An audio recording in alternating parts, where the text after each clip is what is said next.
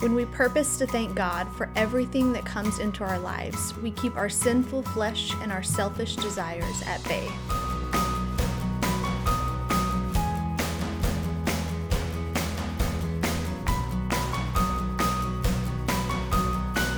Hello, you're listening to the Greek to Me podcast, a daily discovery of the New Testament scriptures one word at a time. We hope today's podcast helps you better understand and appreciate God's word.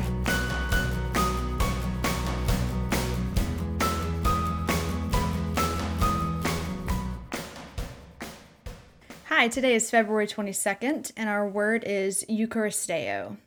1 Thessalonians 5:18 says, "Give thanks in all circumstances, for this is the will of God in Christ Jesus for you." Today we want to draw out the word give thanks. Eucharisteo means to give thanks. It's a compound of two words, eu meaning good and charis meaning grace. Its expanded definition means to properly acknowledge that God's grace works all things well for our eternal good and His glory. To give thanks, then, for the Christian means to be literally thankful for God's good grace. And as Christians, we are only able to do this through Christ and by Christ's help. This is what Paul was communicating in Colossians 3:17 when he writes, "And whatever you do, in word or deed, do everything in the name of the Lord Jesus, giving thanks to the Father through Him." I've always found it interesting and honestly a bit old-fashioned when people use the phrase, "say grace," in reference to saying a prayer before a meal. But in understanding this word eucharisteo more deeply, I think I now understand that phrase in a better way. See, thanksgiving is the recognition that everything in our lives is a grace gift from the Father through His Son, even down to the food on my plate at dinner time. It's no surprise then in the Catholic tradition why the Lord's Supper is called the Eucharist, originating from the pattern of partaking in communion that Jesus set when He, quote, broke bread and gave thanks.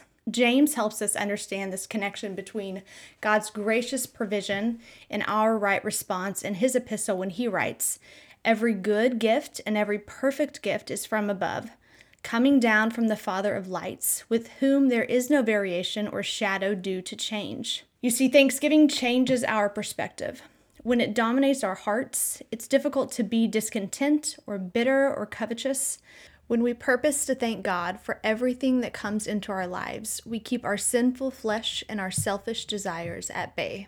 In trials and difficulties, when we are able even to thank Him for sustaining and protecting us through them, we develop deeper gratitude for the one who is the giver of all good gifts. This is the God Paul trusted in as he wrote, "Do not be anxious about anything, but in everything by prayer and supplication with thanksgiving, let your requests be made known to God. And the peace of God, which surpasses all understanding, will guard your hearts and your minds in Christ Jesus." Thanksgiving is not a half-hearted or part-time activity. We are told to do it at all times and in all things. And though this may seem overwhelming or impossible given our circumstances, we must remember that the source of our thanksgiving is not our circumstances. Because of the grace that our God has so freely lavished on us in Christ, He becomes for the Christian both why and how we give thanks.